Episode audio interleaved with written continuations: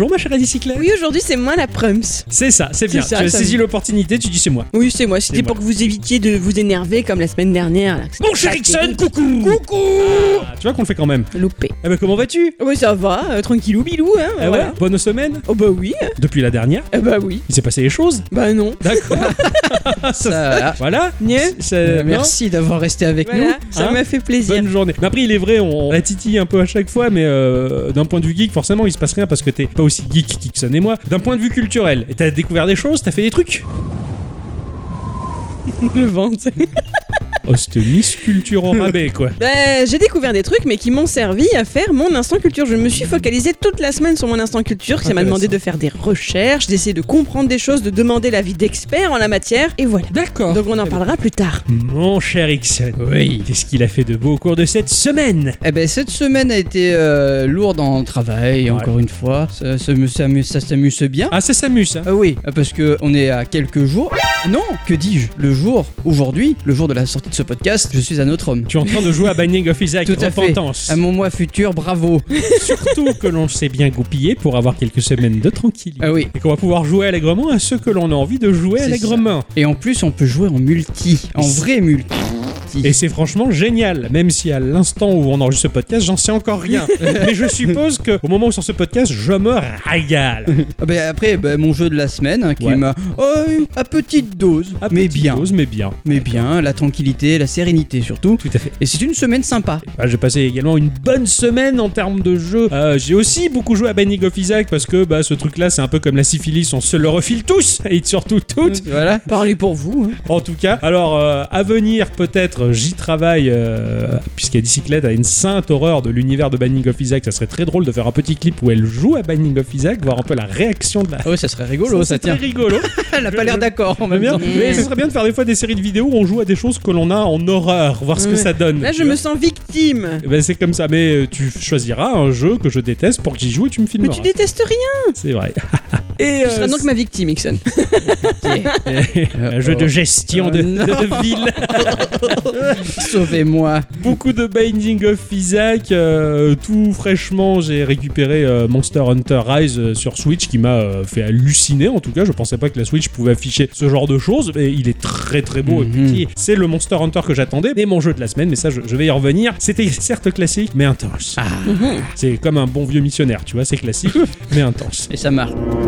Ok. Bon, avant de rentrer, si on ose dire maintenant, Oui, voilà. dans le vif du sujet. Tout hein, est et- maintenant. Ouais. hein. chroniques respectives que nous avons travaillé tout au long de cette semaine comme on a pu malgré cette satanée chose que l'on déteste, que l'on appelle le travail. On va faire un petit tour de table pour savoir s'il y a euh, des news qui vous ont percuté, que vous avez envie de partager à la communauté. Certes. Vu que c'est la période pour les collégiens, eh bien on va parler de brevets. Oh, quelle bonne idée. Mais, euh, mais brevets de Nintendo, attention. Ah, ça serait pas pareil. Ceux-là, à mon avis, il aime bien. Oui, ceux-là ils sont, ils sont bien, oui. Parce que bon, les spéculations, euh, elles vont de bon train, hein, comme euh, la Nintendo Switch, euh, comme j'aime l'appeler la Super Nintendo Switch, Ah, serait mal. dotée d'un nouvel écran avec euh, nouveaux processeurs, technologie des DLS, etc. Mais le brevet, ça serait un nouveau Joy-Con qui Ah. aurait été approuvé ce mois-ci. Ah, À première vue, pas de grande différence, si ce n'est deux petites choses. Et, et si c'est vrai, ça me ferait tellement plaisir. Le premier, c'est un Circle Pad. C'est ce qui est sur euh, la 3DS, le stick de la 3DS. Tu sais, ce stick oui. tout plat. Ah oui, ça, ça, c'est ça le circle pad, d'accord. Voilà. Ah oui. Moi, je serais très content qu'il y ait ça. Déjà, ça permettrait qu'il y ait plus cette horreur de Joy-Con Drift, déjà, premièrement. Ouais. Je suis moins fan du stick de la Switch actuelle. Que, le, que, que Que- ce le- type de stick que l'on Ouais. avait sur les, les 3DS ou Ouais. éventuellement les PS Vita aussi. C'est ce vrai. genre de stick qui Qui sont plats, ouais. qui sont plats. Voilà. ouais. Et la deuxième petite différence avec nos Joy-Con actuels, c'est qu'il y aurait un vrai D-pad. C'est-à-dire Ah. pas ces petites flèches rondes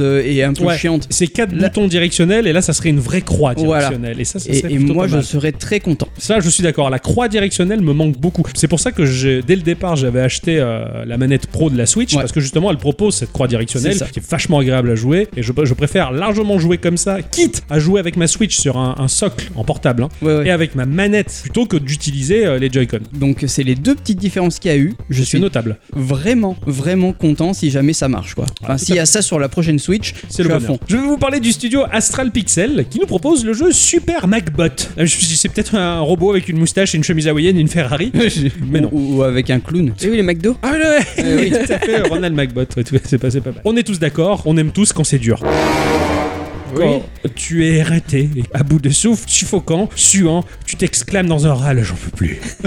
Il y a des jeux comme ça, hein, Super Meat Boy, The Andy's Night, Slime San, les Megaman, SimCity ou encore Celeste ou euh, ce jeu de la Provence là, euh, VVVVV. Ah le genre de jeu que ouh, t'en peux plus. Super Macbot, c'est un peu ça. On est dans le système planétaire Magnetia ou magnétique, où c'est le repère du clan des magnétoscopes qui complote contre la galaxie DVD, qui elle-même complote contre la galaxie Blu-ray. Enfin, ça c'est une autre histoire. Des voleurs tentent de s'emparer les ressources naturelles pour contrôler le prix de la distribution des minerais. Alors autant dans notre monde ça se passe pareil avec les satanés fils de pute à la tête des grands groupes pétroliers, mais dans Macbot il y a une justice et ce genre de crevure, ben il faut les arrêter pardi. Envoyé en urgence, arrive un méca missionné pour rétablir l'ordre et dissoudre l'organisation de ces vilains canailloux. Un méca du nom de Super Macbot. C'est comme le titre du jeu. Coïncidence? Pour l'instant on n'en sait rien. voilà un jeu d'action aventure en 2D qui va nous lancer euh, sur une planète hostile. Le challenge est salé, relevé, pimenté même, comme le dit si bien Mr. T. Ah, ça. Macbot euh, ne sait pas sauter. et oui, il est cloué au sol, il faudra donc utiliser ses fonctions magnétiques pour s'aimanter aux parois et au plafond et ainsi progresser, mais le tout à un rythme aussi soutenu qu'un Super Meat Boy. Oh la vache. Ouais, ça a l'air le picoter vraiment. C'est très joli visuellement, c'est un pixel art très très propre, chatoyant, ça a l'air infernalement délicieux et ce cher Ixon va y jouer. Voilà, quand ça sortira courant 2021. Ben voilà, t'as pas le choix. D'accord, ok. Pas de souci. Hein. Euh, je pense que ça va te plaire. D'accord. Ça a l'air très Meat Boy, mais avec ce côté magnétique où clac clac clac, tu dois te mettre. Il saute pas ce truc-là. D'accord, C'est- ok, ouais, ça a l'air c'est- génial. Cette semaine, les deux news que j'ai à vous présenter sont toutes légères et gentilles. Mais que voulez-vous, c'est bel et bien ce qui a retenu mon attention. La Ah. première, c'est à un artiste et enseignant américain qu'on la doit. L'homme a eu la bonne idée d'inventer une solution pour nous épargner le fléau qui s'est emparé de nos vies depuis maintenant plus d'un an, les réunions Zoom. Oh putain. Alors oui, vous pourriez juste les décliner, dire que vous n'avez pas le temps ou que vous passez dans un tunnel, mais ça vous fera passer pour un je m'en foutiste. Notre bonhomme, lui, a inventé de quoi vous fournir de bonnes excuses dont vous ne pourrez pas être jugé responsable. Il Ah, a mis au point un petit logiciel du nom de Zoom Escaper. Ce dernier va diffuser des sons qui viendront perturber votre visioconférence au point, oui, que ce seront les autres membres de la réunion qui, pour sauver leurs oreilles, vous demanderont de bien vouloir les laisser. oh génial. Parmi les sons proposés, on trouvera des cris de bébé, euh, du vent, un chien qui aboie ou encore des bruits de chantier. Petit bonheur subtil, ils sont combinables entre eux et en plus vous pouvez les rendre muets de votre côté seulement. Machiavélique, hein Oh, c'est excellent. C'est rigolo, le, le- le bruit du vent, tu mets un ventilo et t'y es quoi. c'est ça. Ah bah c'est du génie. Ah oui, carrément. J'aime bien ça. C'est très très bien. C'est bien pour ceux qui télétravaillent. Ouais. Pas trop ce que c'est. Je l'ai fait une semaine moi. Moi j'ai- je fais pas de réunion Zoom. Ça existe pas pour Google Chat? Non, je crois pas. C'est dommage. Je me rappelle d'un mercredi 15 juin 2016. Oh oui. Je parlais dans l'épisode 5 de Geekorama Oh de là l'excellent Titan Soul. Oh oui, Titan Soul. Je m'en rappelle. Titan Soul du studio Acid Nerve. Eh bien, vendredi 26 mars 2021, lors de la conférence Microsoft, alors que des personnes n'attendaient qu'une seule chose, pouvoir se palucher sur Stalker 2, moi je découvrais avec admiration le nouveau jeu d'Acid Nerve, à savoir Death Door. Et cette fois-ci, c'est Devolver Digital qui est là en tant qu'éditeur. Oh Donc, oui. déjà, C'est de la bonne. voilà. C'est ça. S'il fallait résumer le jeu, je dirais que c'était un subtil mélange de Titan Soul, Hyper Light Drifter et de Hades. Il est magnifique. Oui, ce Ouais. jeu est magnifique. Et c'est, ce sont que des jeux d'action, euh, d'aventure qui font euh, bah, vibrer ma, ma corde en fait, hein, tout simplement. Hmm. Et Dieu sait que c'est compliqué de la faire vibrer ta corde, Eh, mon chou. sûr, ma corde de ré, Oui. de la corde de mi. On enchaîne. Oui, je m'enfonce. Enfin, J'allais dire que je pensais que la mienne était plus compliquée encore à faire vibrer, mais apparemment non. Bon, Bref. bref, on enchaîne vraiment. oui, ça oui. Mais bon, contrairement au titre de 2015, cette aventure semble délaisser la carte de la contemplation énigmatique pour raconter une histoire, celle d'un chasseur d'âmes sommé de gagner sa croûte par une hiérarchie, un rien bureaucratique. Notre héros sera un oiseau armé d'une épée. On devra se battre contre des monstres de géants. Et quand je dis géant, c'est méga c'est gros. Ah oui. Boum. Je vous laisse découvrir le trailer du jeu. J'ai été mais de suite sous le charme. C'est incroyable ce jeu. Il est Ah. beau. Tout le monde il est beau. Il est sexy chocolat. Ah, j'ai adoré. J'ai vu aussi un peu des, des- ce qui est sorti là, parce que hier il y avait cette conférence, j'étais pas au courant. Et puis tiens, il y en a des pépites qui sont sorties quoi. Ouais, complètement. Ouais, ouais. Moi, ça m'a fait beaucoup rire parce que tout le monde il attendait Stalker 2 et ils vont montrer la vidéo, tu vas voir, ça va être trop bien. Et il y a un mec qui arrive, donc c'est le créateur de Stalker, et il y a que des modèles 3D. Ah. c'est Ah, tout. Voilà. Bon bah, Le studio Actual Nerd qui propose le jeu The Tarnishing of Juxtia. C'est toi le tarnishing.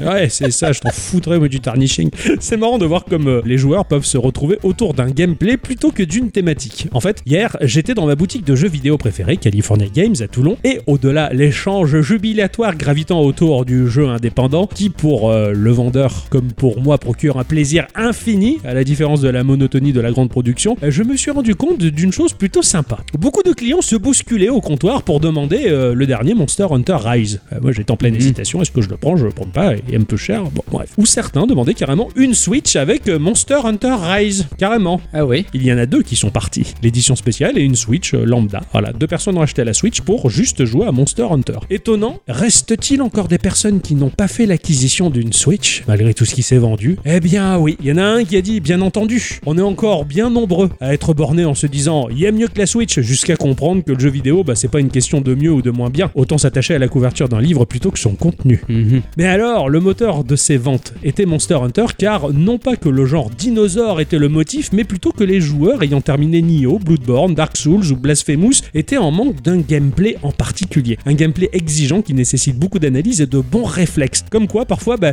les éléments sous-jacents d'un jeu prévalent sur le premier degré. C'est vrai que moi j'ai tendance à me dire, bah, quelqu'un qui aime la SF, il va pas forcément aimer la fantasy, et inversement. Bah, en fait, non. Des fois, l'aspect, c'est juste un prétexte. Ce qu'ils voulaient, ces gens-là, c'est en prendre plein la gueule avec un jeu difficile. Pour ces joueurs-là, vient de la sphère indé The Tarnishing of Juxtia. Là-dedans, vous êtes un aventurier dans un monde médiéval qui part explorer les vestiges d'une civilisation éteinte, endormie dans le creux de vallées interdites ou au cœur de montagnes pas très tendances. Un jeu 2D d'attaque et d'esquive comme les Dark Souls qui va nous confronter à des créatures, comme le disait son cher Ixon pour son jeu, est gigantesque, énorme, boum. Ah oui. Eh oui. Un gameplay pointu, exigeant, au pixel près, mais qui nous offre une piqûre de rappel sympathique. hein. Euh, Dans la vie, se précipiter à être impatient, bah, ça nous conduit quasiment systématiquement à un échec. Ici, il faut prendre son temps, observer les patterns, essayer de dompter le jeu et faire de son mieux en croisant les doigts. C'est de la 2D en pixel art magnifique aux petits oignons et ça bouge d'une manière tellement fluide, ça m'a rappelé Dead Cell dans les mouvements. Ah oui, Dead Cell est impressionnant parce qu'il a beau être en 2D, ce jeu-là, les mouvements, ils sont super fluides. T'as Mm. l'impression que ça 60 images secondes, c'est magnifique. Le jeu n'a pas de date de sortie et pourtant, euh, euh, moi quand je l'ai relu, que bah, j'ai la bave à la commissure des lèvres, je te le dis. C'est charmant. Ouais, alors euh, c'est très sombre, c'est très, bah, c'est très dark fantasy, on va dire, mais alors putain, à jouer, ça a l'air vraiment super sympa quoi. C'est un Ton côté gothique qui reprend le dessus. Ouais, j'ai l'impression, hein, je le savais pas que j'étais gothique, hein, et Et ça, si, pour- à force de jouer à Dark Souls et à Castlevania, mais Adi elle me fait, mais t'es gothique Oh merde. Alors, euh, du coup, bah, j'ai Ça va, t'es pas émo. Non, mais bon, j'ai commencé à commander des New Rock, euh, des capes noires euh, et, et du jus de tomate pour faire du sang. T'as pas pris les canines de vampire? Pas encore, j'hésite. Ouais, écoutez du. Evanescence. Oh putain. on, va se, on va se régaler. Ouais. Je veux Ouais. dire que la vie c'est de la merde. Ma deuxième news repose sur une petite découverte à la con partagée par un ami d'un ami d'un ami d'un groupe sur Facebook. Ah, ça c'est Des bien. fois, les sources, hein, on s'attend pas à ce qu'elles nous tombent dessus. Ah, Surtout c'est celle de Volvic. Ah bah alors ça alors, hein, les grands esprits se rencontrent. hein. Vous vous rappelez peut-être que j'aime bien voir les grandes marques commerciales s'approprier les nouveaux moyens de communication, leur façon de partager des choses sur les réseaux sociaux, leurs lignes éditoriales, etc. Ouais. Eh bien, j'ai donc découvert l'amusante démarche de la marque Barilla. Vous savez ce que c'est, n'est-ce pas? Les pattes. Les pâtes, Ah oui. ouais. Et ce qu'ils nous proposent sur SoundCloud. Non, c'est une connerie. Et ce qu'ils nous proposent sur Spotify. Ah. Vous avez une idée qui vous vient là comme ça? Oui. De la SMR, de l'eau bouillante de pâtes.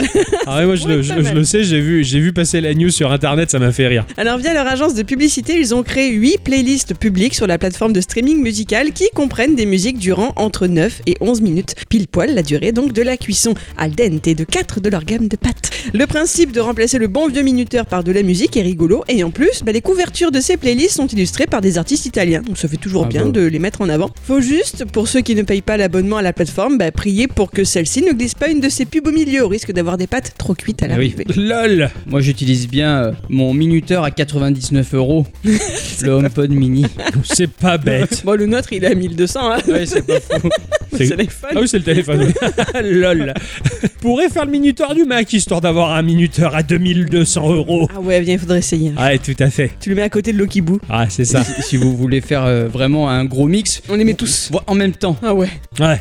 Ça serait sympa. Comme les horloges de Doc. Ah ouais. Exactement. Et comme ça, il y en aura toujours un qui va dire Ah, mais vous êtes fou, vous avez tellement dépensé pour un simple minuteur. Oh. Moi, je dirais, oh oui. Et ouais, et moi je dirais Bah oui, c'est le pauvre.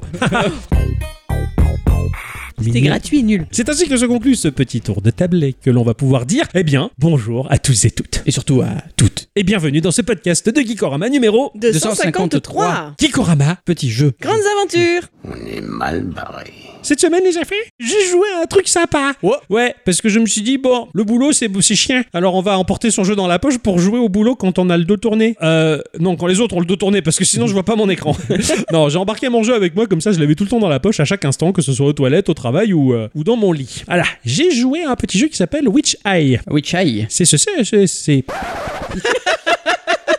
oui. c'est ce cher Rickson qui me l'a montré. Un jour, on était tous les deux comme ça, et dans un recoin de la pièce, il m'a amené avec lui, et là, il a dégainé de sa poche et il m'a dit, regarde, il est bien ce jeu. Oui. Et tout à fait. Ça m'a donné franchement envie, et donc je l'ai pris aussi. Bravo. C'est sorti sur iOS, Android, PC, Switch, macOS à un prix environnant les 4 euros. Ça a été édité par, eh bien, Devolver Digital. Hein Oui. Vous le savez bien, cette entreprise texane euh, fondée en 2009 qui produit du film et qui produit du jeu vidéo, voilà, qui propose des tonnes de jeux comme ne serait-ce que Loop Hero, le jeu indépendant qui est à la mode en ce moment chez les gros youtubeurs que tout C'est le monde vrai, ça, regarde. je le vois partout, lui. C'est ça. Eh ben Ou Moi, j'ai rien vu. ah. Ou Disco Room, Ixon nous en a parlé avec passion dans l'épisode 232 Oui. de Geekorama, l'incroyable Ragnorium, qui est difficile à dire, ou le sublime Carrion comme la chanson, j'en ai parlé dans l'épisode 229 de Geekorama, Gato Raboto. Raboto, c'est lui, il fait le, il ponce Il le bois, lui. il rabote.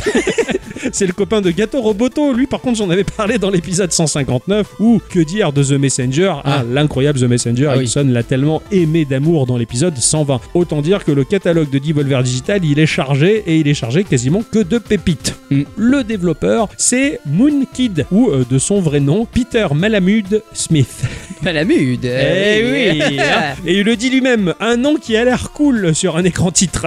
Même Malamud, j'adore. C'est un mec qui crée des jeux depuis son lieu de travail, c'est-à-dire une pièce minuscule blindée d'écran parce qu'il est agent de sécurité. Ah. Voilà, Bah, depuis sa guérite C'est pas mal. à Brooklyn. Il aime les jeux qui pétillent, qui bougent, qui sautent euh, et qui sont racontés avec de super cinématiques comme au bon vieux temps de la 16 bits. Witch Eye est quand même le projet le plus abouti. J'ai regardé les autres jeux qu'il a fait, ça a l'air sympa, assez Ou assez obscur. Dans ce jeu-là, on va jouer un chevalier qui surgit hors de la nuit et qui court vers le trésor au galop. Son nom, il n'y a personne qui le connaît, mais moi je le sais, on le surnomme Kono parce qu'il a volé tous les trésors de la sorcière. Et oui, on est une sorcière, une méchante sorcière, et euh, le chutis chevalier qui est missionné par un chutis sorcier, et il lui dit euh, Tu vas voler les trésors de la sorcière. Finalement, c'est eux les chutis, mais puisque nous on est la sorcière, c'est les méchants pour Oui. nous.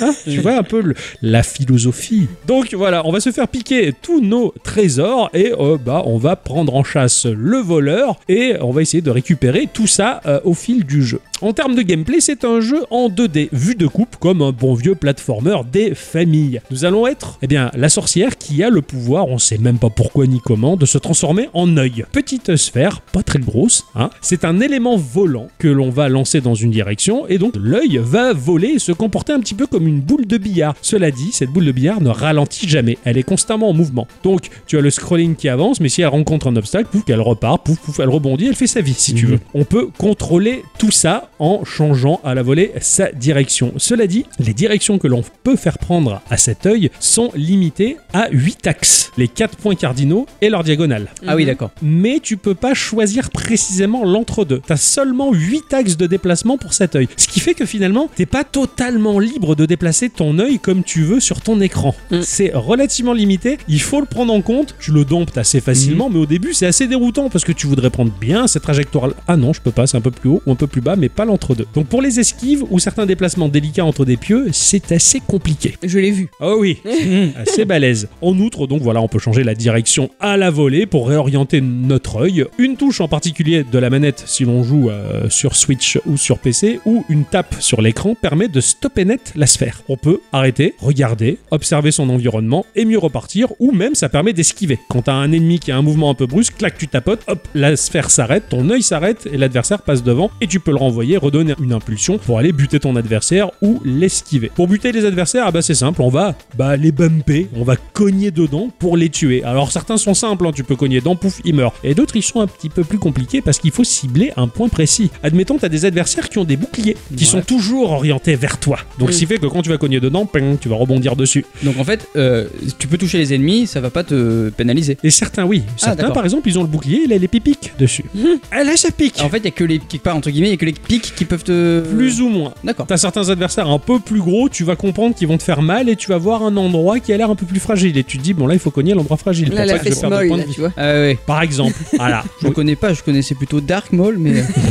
C'était son frère. Ah Donc effectivement, l'adversaire a un bouclier et tu vois que bah il va changer de direction avant de tomber dans le vide. Hop, il fait des petites rondes comme ça. Donc quand le cucu est à l'air, si tu veux dire, tu peux aller cogner le cucu pour le tuer. Mais comme Ah ouais. disais, J'ai une image là. oui, l'œil dans le cucu, hein. Voilà, parce que là, on peut dire que l'adversaire, il a les yeux au cul. Et merde. Certains adversaires, par contre, eh bien, ils sont un peu plus compliqués. Je prends l'exemple sous l'eau des murennes. On voit qu'il y a une espèce de petit chichou qui dépasse du sable, tu vois. Tu fais oh là là, il y a le méchant. Si tu passes au-dessus, il va sortir, il va te gober, te faire perdre un point de vie. Il faut trouver le moyen à la frame près de repartir dans une direction pour éviter qu'il te gobe et aller cogner son œil, si tu veux. Il faut déclencher les adversaires. Souvent, ce jeu, pour pas mal d'adversaires, ça va se jouer au pixel près et ça demande une précision de l'enfer. Des réflexes, j'imagine. Exactement. Mm. Tu as des adversaires qui vont tirer, lancer des cailloux ou des lances ou des haches. Il va falloir vite partir en arrière pour repartir à l'assaut avant qu'il ne retire son projectile. Parce qu'au total, on a 5 PV et ça part vite. Alors, Ah oui. c'est rechargeable. C'est rechargeable en ramassant des cœurs qui sont cachés dans des blocs, parce que tu as des blocs que tu peux casser un peu à la Mario, on va dire. Tu as des ennemis que tu tues qui vont libérer ça, ou même, eh bien, à passer dans un certain endroit un peu délicat peut débloquer le cœur. Le cœur va popper, il va faire ploup, il va sauter et monter vers le haut comme un ballon. Et s'il sort de l'écran, tu l'as perdu. Ah il oui, faut deg. vite se précipiter dessus ou faire le tour de l'obstacle pour essayer de le choper au bon moment, récupérer ton cœur. Comme les objets de Mario, tu sais, qui disparaissent. Oui, oui, c'est dans ça. Bah, comme, dans, Exactement. comme dans Mario 2 qu'on a eu nous en Europe. Oui, tout à fait. Il y a les cœurs qui volent et qui vont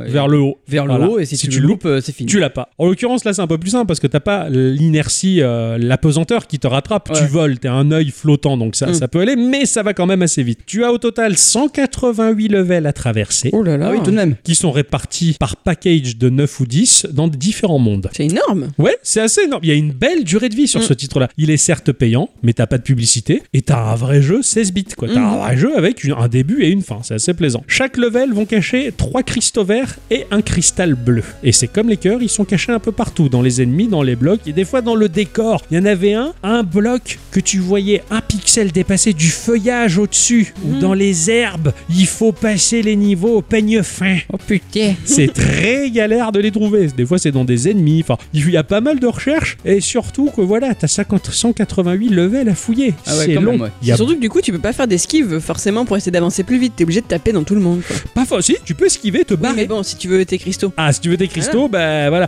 Alors, quand t'as pas fini le level, qu'il reste des mobs, mais que t'as tous les cristaux, tu te fais, bon, bah eh, ça va, je suis Eh oui. tranquille. hein. Hmm. Pas tant que ça, tu vas voir. Tu as beaucoup de boss. Ils sont très nombreux. Des mini-boss Hmm. et des gros aussi. Et c'est souvent un calvaire. Il y a beaucoup de patterns à étudier et surtout piger ou frapper. Voilà. Les gros boss principaux, ils sont présentés par une petite cinématique. C'est toujours sympathique. Hmm. Ils sont très variés et euh, efficaces. Et c'est très compliqué. Tout joue contre nous. Même le level design. Oh putain. Parce qu'au début, comme je le disais, bah l'œil il va se déplacer sans ralentir. Mais dans les niveaux aquatiques, tu vas envoyer ta sphère dans une direction qui est freinée par l'eau, qui va s'arrêter. Ou si tu as tendance à frapper le sol, tu t'enfonces dans le sable, il faut essayer de tapoter ou de donner des petits coups avec ta manette pour sortir du sable et reprendre sa trajectoire. Pareil, t'as des bulles d'oxygène qui ont tendance à t'entraîner vers le haut, il faut la briser en tapotant dessus, sachant qu'elle t'entraîne irrémédiablement vers des pieux. Tu as des niveaux où le vent va souffler à l'inverse de ta direction, il y a la lave qui projette des choses, et t'as des châteaux abominables avec des crânes qui tirent des lasers dans toutes les directions. C'est super balèze. Plus Ah ouais. t'avances dans le jeu, plus la difficulté est croissante, bien entendu. On se retrouve très vite à titiller le stick de sa manette ou à frotter frénétiquement son écran comme s'il y avait de l'acide chlorhydrique qui était tombé dessus pour réajuster sa direction et esquiver tout le temps. C'est vraiment frénétique. Ça, c'est vrai, tu le croises dans les couloirs du boulot, t'imagines Là, je t'imaginais faire, parce que moi, je t'ai vu dans la maison. Ouais, au lit là. pas de. T'avais des sursauts, quoi. C'est ça, t'as surtout c'est épileptique. quoi. Surtout que voilà, comme je le disais, la maniabilité elle est très rigide due au fait qu'il y ait seulement 8 axes de direction. Mais bon, comme je le disais, on peut rusher le jeu et le terminer sans trouver tous les diamants. Et en plus des diamants, à la fin d'un monde où on tue le boss final, on récupère l'objet, il y a également un objet optionnel à trouver. Oh la Mmh. vache. Qui lui t'indique pas où il est caché du tout. C'est Mhm. assez compliqué. Et il est bien caché, quoi. Alors tu peux finir le jeu sans tout ramasser, euh, mais moi je vous le dis, mieux vaut le finir en ramassant tout. Hein, qui sait, on peut peut-être mieux comprendre les choses à la fin. Ah ah. Le jeu il est difficile si on compte s'appliquer. Voilà. En tout cas, bah, l'auteur il offre une belle performance parce que bah, proposer un gameplay aussi varié et riche pour un titre qui se joue juste avec une sphère qui rebondit, bah chapeau. Ah, c'est pas mal, hein. C'est assez balèze. Graphiquement, on est dans un jeu pixel art typé 16 bits. Le jeu, il est très riche visuellement, il est vraiment très joli. Tout est ultra soigné, il y a tout qui bouge du décor au moindre mob, c'est très homogène au possible. Et c'est pas pour rien que Devolver Digital le propose à son catalogue. Ah oui, évidemment. Sinon, il serait pas là. C'est très coloré et tout. C'est ça. Mm. C'est très coloré, c'est c'est très, c'est très Mega Drive Super Nintendo. J'ai vraiment pris un plaisir jubilatoire à détailler chaque level pour tout découvrir. C'est sublime de A à Z et soucieux du moindre détail. Les musiques, elles sont excellentes. C'est rétro, mais pas trop non plus. Je vais vous passer un petit extrait. Ah oui.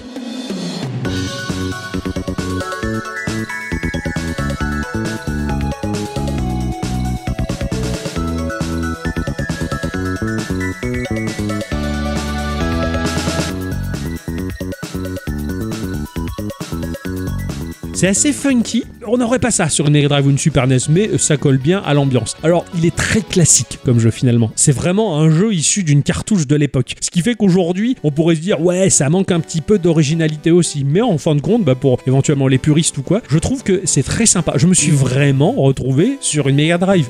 Il me manquait juste la manette, quoi, pour y jouer. Franchement, c'est une très bonne petite pépite qui se finit. Si on le fait complètement, je l'estimerais à 7-8 heures de jeu. Quand même. D'accord. Ouais, Moi j'ai une question parce que donc je t'ai vu jouer, t'as surtout joué en tactile. oui, tout à fait. Moi, j'ai joué sur iOS. T'as essayé quand même euh, une manette, ça marche dessus ou J'ai pas branché de pas manette dessus. Je me suis dit ça pourrait être plutôt sympa, mais euh, je, je l'ai pas fait Parce finalement. que ça va l'air compliqué. Moi, de je- gérer, la, gérer la direction des, du personnage, ouais. Voilà, même d'autres jeux, mettons. Tu Ouais. vois, t'as un autre jeu, tu dois euh, faire déplacer un personnage en cliquant à un endroit, c'est quelque chose qui m'agace. C'est pas du clic. Oui, ou du tapotage. Tu fais, Non, là, tu fais glisser. slider ton doigt pour l'envoyer dans la direction que tu veux. C'est un peu comme si tu faisais pouk sur un jeu de Tu, billes. tu, l'en- tu envoies Oui, ta boule quelque ouais. part. Ouais, Et d'accord. tu la rattrapes, et tu la fais monter, et tu, la- tu fais glisser ton doigt un peu comme dans Fruit Ninja. Si tu D'accord, ouais, d'accord. Sachant que, comme je le disais, tu peux pas être particulièrement précis puisque t'as quand même que Oui, 8 oui, t'as- axes oui, de oui, direction. Mais en fait, c'est très jouable, moi je trouve, sur le tactile. C'est C'est peut-être même plus jouable pour moi en tactile qu'avec une une manette, manette. je trouve. Parce que pour t'avoir vu faire, ça avait pas l'air évident. Bah, c'est assez épileptique. Faut- Et heureusement que tu peux te taper pour arrêter la sphère, pour reprendre ton souffle Ouais. et repartir dans la direction que tu veux. Mais je trouve qu'en tactile, euh, c'est mieux. Pour ma part, en tout cas, je l'ai préféré. Il y, a c'est- une, il y a une accélération, c'est-à-dire que si tu envoies. la- Non. c'est va Non, non. toujours à la même vitesse. Ouais, t'as une Ah, vitesse constante. Voilà, t'as une vitesse constante et s'il n'y a pas d'élément du level design qui te bloque, bah c'est euh, constant. Ça, ça avance et ça rebondit, ça s'arrête jamais. D'accord, ok. Voilà. Très particulier, mais euh, très joli et une très bonne idée de la part d'un- d'une Mm. seule personne. Très joli. Bravo. C'était Witch Eye.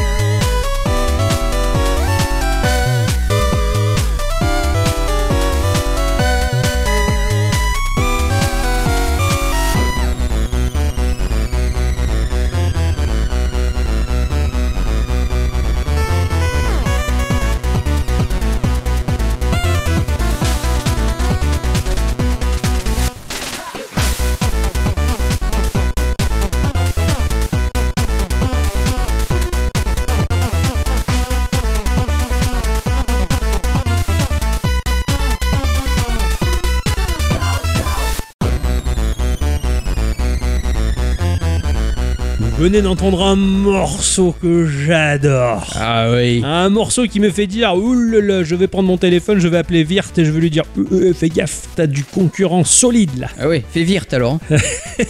Virt, dépêche-toi. Comme le disent les frères Bogdanov, prends ton menton, on s'en va quoi. Ce morceau, c'est le thème de Giorno, un personnage euh, issu de l'univers de JoJo's Bizarre Adventure. Ce manga que je ne connaissais pas et Ixon, il a su me le vendre en me disant une chose. Ah, graphiquement, c'est très anguleux, ça ressemble à Ken le survivant. Ah oui. Ok, ni plus ni moins, j'y vais, euh, il faut que je regarde. Et c'est vrai que les premiers épisodes, il y a un aspect un petit peu candy, tu Ah. vois. le morceau vous est proposé par euh, Bran Flakes, euh, qui est un YouTuber, euh, musicien. En tout cas, c'est sur sa chaîne YouTube qui propose une énorme gamme de reprises de covers issus de l'univers du manga et du jeu vidéo à la sauce 8 bits. Et Allez. ça sonne drôlement bien. Voilà, ce morceau-là, je l'ai trouvé vraiment excellent. Et toi, tu me disais que limite, la version chiptune est meilleure que le thème issu du manga. Ah Bah après, ça fait un moment- que j'ai pas écouté la version de base, mais euh, elle est plus. euh, j'aime bien Elle est la, groovy, la- la ouais. so- la sonorité employée, j'aime beaucoup. Ouais, ouais, je crois qu'on est, on est pareil en tout cas. Ouais, ce morceau, je, je, je l'ai vraiment kiffé, je l'écoute régulièrement dans la bagnole et ça, ça groove quoi. Il est très très bien. Et euh, même euh, cette série de JoJo Bizarre Adventure, ce qui est bien, c'est qu'à chaque saison, il y a des nouveautés. C'est un peu Doctor Who quoi. Euh, ouais, un Ouais, peu. Ça a l'air rigolo. ça.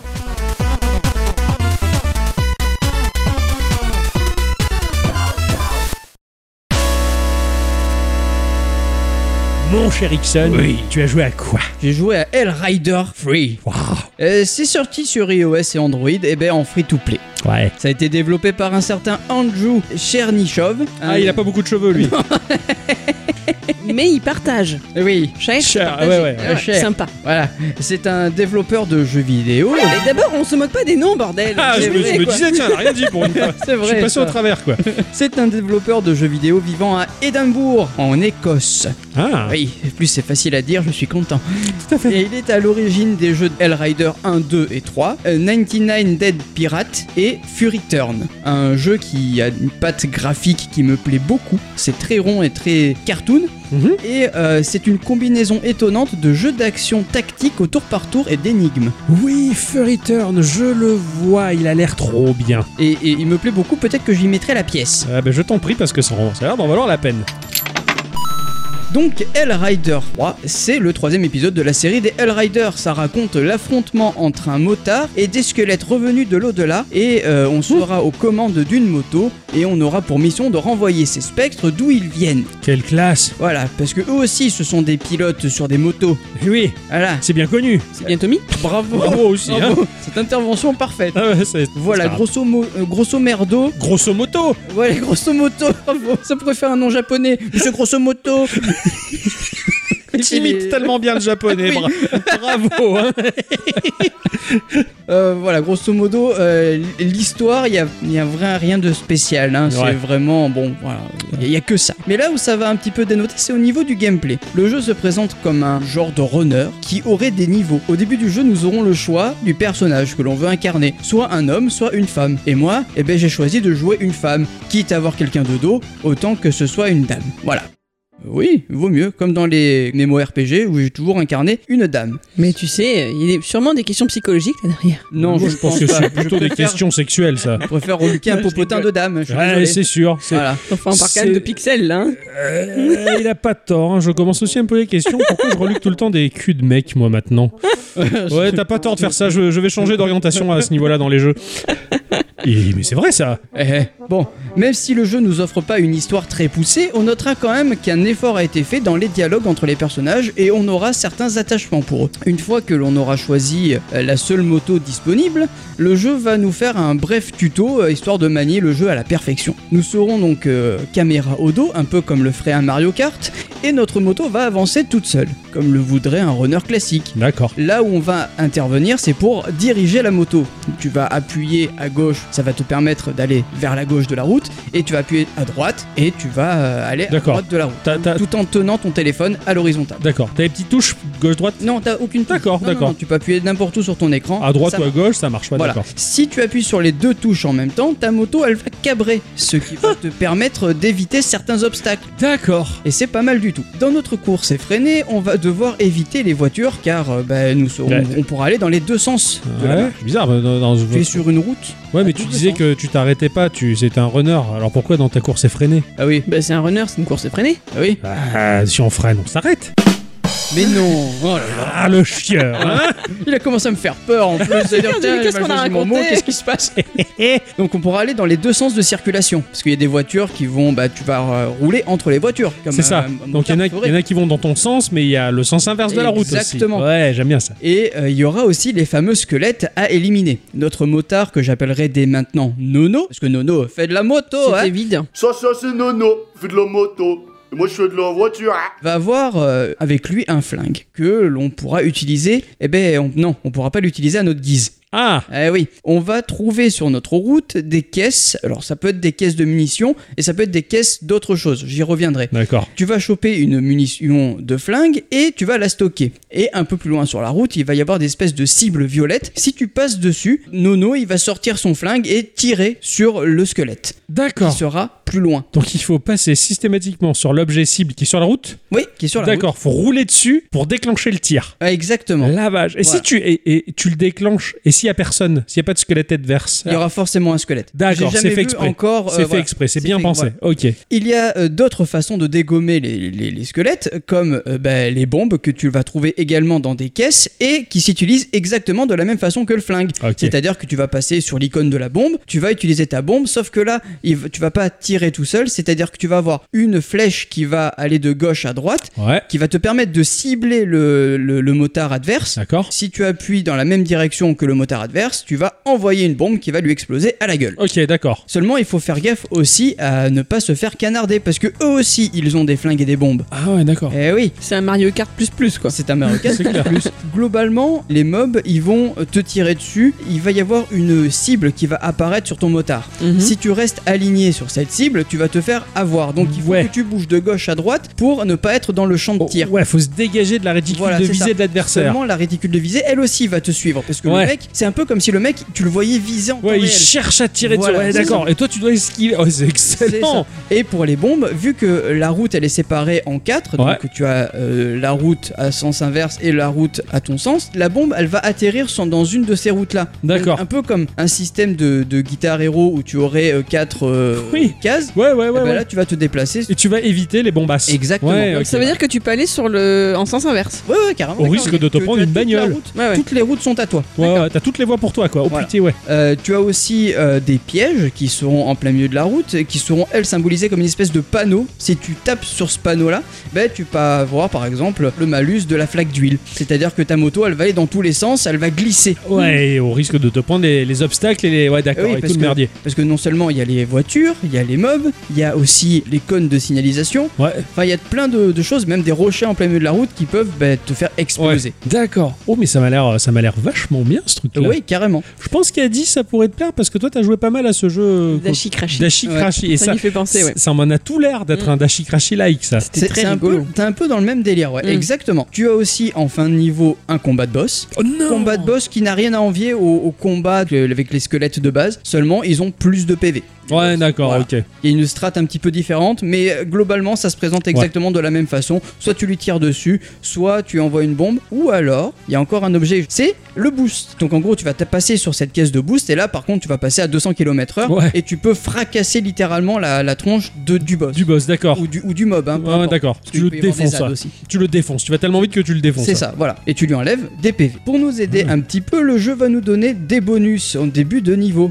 Au début, tu vas avoir une espèce de barillet de flingue que tu vas faire tourner et selon le bonus qu'il y aura dans le, dans le barillet, tu auras. tu- tu peux D'accord, avoir- ouais, c'est un peu la, la roue de la fortune, mais C'est- version c'est un peu barilée, ça. quoi. Ouais, C'est un peu ça. Tu peux avoir euh, un PV en plus, un bouclier, euh, une bastos en rab. Enfin, il y, a- il y a plein de choses Ouais. qui. Et ça évolue au fur et à mesure du jeu. excellent, c'est excellent. hein. T'as de plus en plus de bonus différents et valables, je pense, en C'est- avançant. Oui, complètement, complètement, parce qu'il faut pas oublier que tu n'as qu'un seul PV. Oui, d'accord. Tu as un cœur, tu as deux PV. Un cœur égale deux PV. Ouais, tu peux te faire toucher deux fois. Ok, d'accord. Voilà. Sur la route, on va faire monter euh, une jauge d'héroïsme. Une fois qu'elle sera remplie, on pourra participer à une course contre d'autres euh, participants. Joueur, non, Ouais, excellent. c'est pas, c'est des PNJ, hein, et tu peux, euh, et, et le but est, de, de gagner, d'être le premier sur le podium. Ah, tout simplement. Ouais, ça, ça change un peu. Ouais, tu ouais, vois c'est petit vent frais dans le un jeu, quoi. de jeu, ça respire un peu. Hellrider 3 va aussi nous proposer de customiser notre personnage grâce aux pièces d'or que l'on va ramasser sur la route. C'est cosmétique, quoi. Oui, exactement. Tu peux avoir euh, de nouveaux personnages jouables comme un canard ou un astronaute. Euh, tu peux avoir euh, de nouveaux flingues. Ouais. Tu peux avoir de nouvelles motos. Enfin, c'est juste de la personnalisation. Ouais, ouais, c'est pour Bah, le petit après, plaisir. euh, ça coûte cher quand même. hein.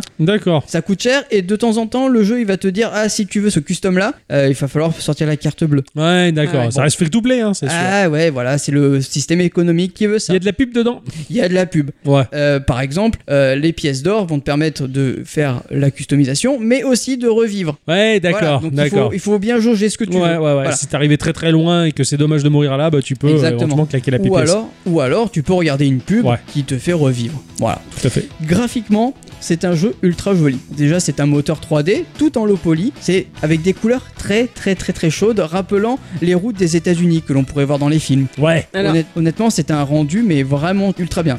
T'as une, bonne sensation de vitesse aussi quand tu es sur la moto, et quand t'as les accélérations, c'est vraiment bien, vraiment fluide, et je sais pas, t'as vraiment ce côté gameplay moto. Ouais. Euh, c'est très bien fait. Alors moi, dans ma tête, tout de suite, quand j'en parlais, j'avais cette image de ce jeu de Tim Schafer, Full Throttle. Oui, carrément. Voilà, bah je peux- pareil. Je m'imaginais là-dedans, quoi. Pareil, carrément. Le, Ah les, bah, J'imagine le mec sur sa Harley. Les grandes routes du Nevada comme ça, dans ces déserts c'est- ocre, c'est- tu vois, ouais. Et c'est exactement ça. Ouais, c'est- mêmes couleurs, sauf que t'as pas une Harley, tu, tu as d'autres types de motos, mais ouais, c'est un peu l'ambiance. C'est ça, c'est complètement l'ambiance. Carrément. Surtout qu'en plus Full Throttle qui est remasterisé et disponible sur le Game Pass, c'est le moment de, de le tester, il est formidable. Totalement. Et c'est que c'est cette ambiance. ouais. Et, et en plus de ça, côté bande son, ah mais c'est c'est du blues rock, c'est du. ZZ Top. Ouais, ouais, d'accord. Promis, Trop bien. T'as ce côté, tu te dis ah mais ils ont repris euh, cette chanson de ZZ Top, qu'est-ce que c'est? Ah ben en fait non, c'est une espèce de, ça te dit tiens ça, ça ressemble à du ZZ Ouais, Top mais ça en est pas. Tu vois Zboop Top, moi, comme je les appelle. Voilà c'est ça.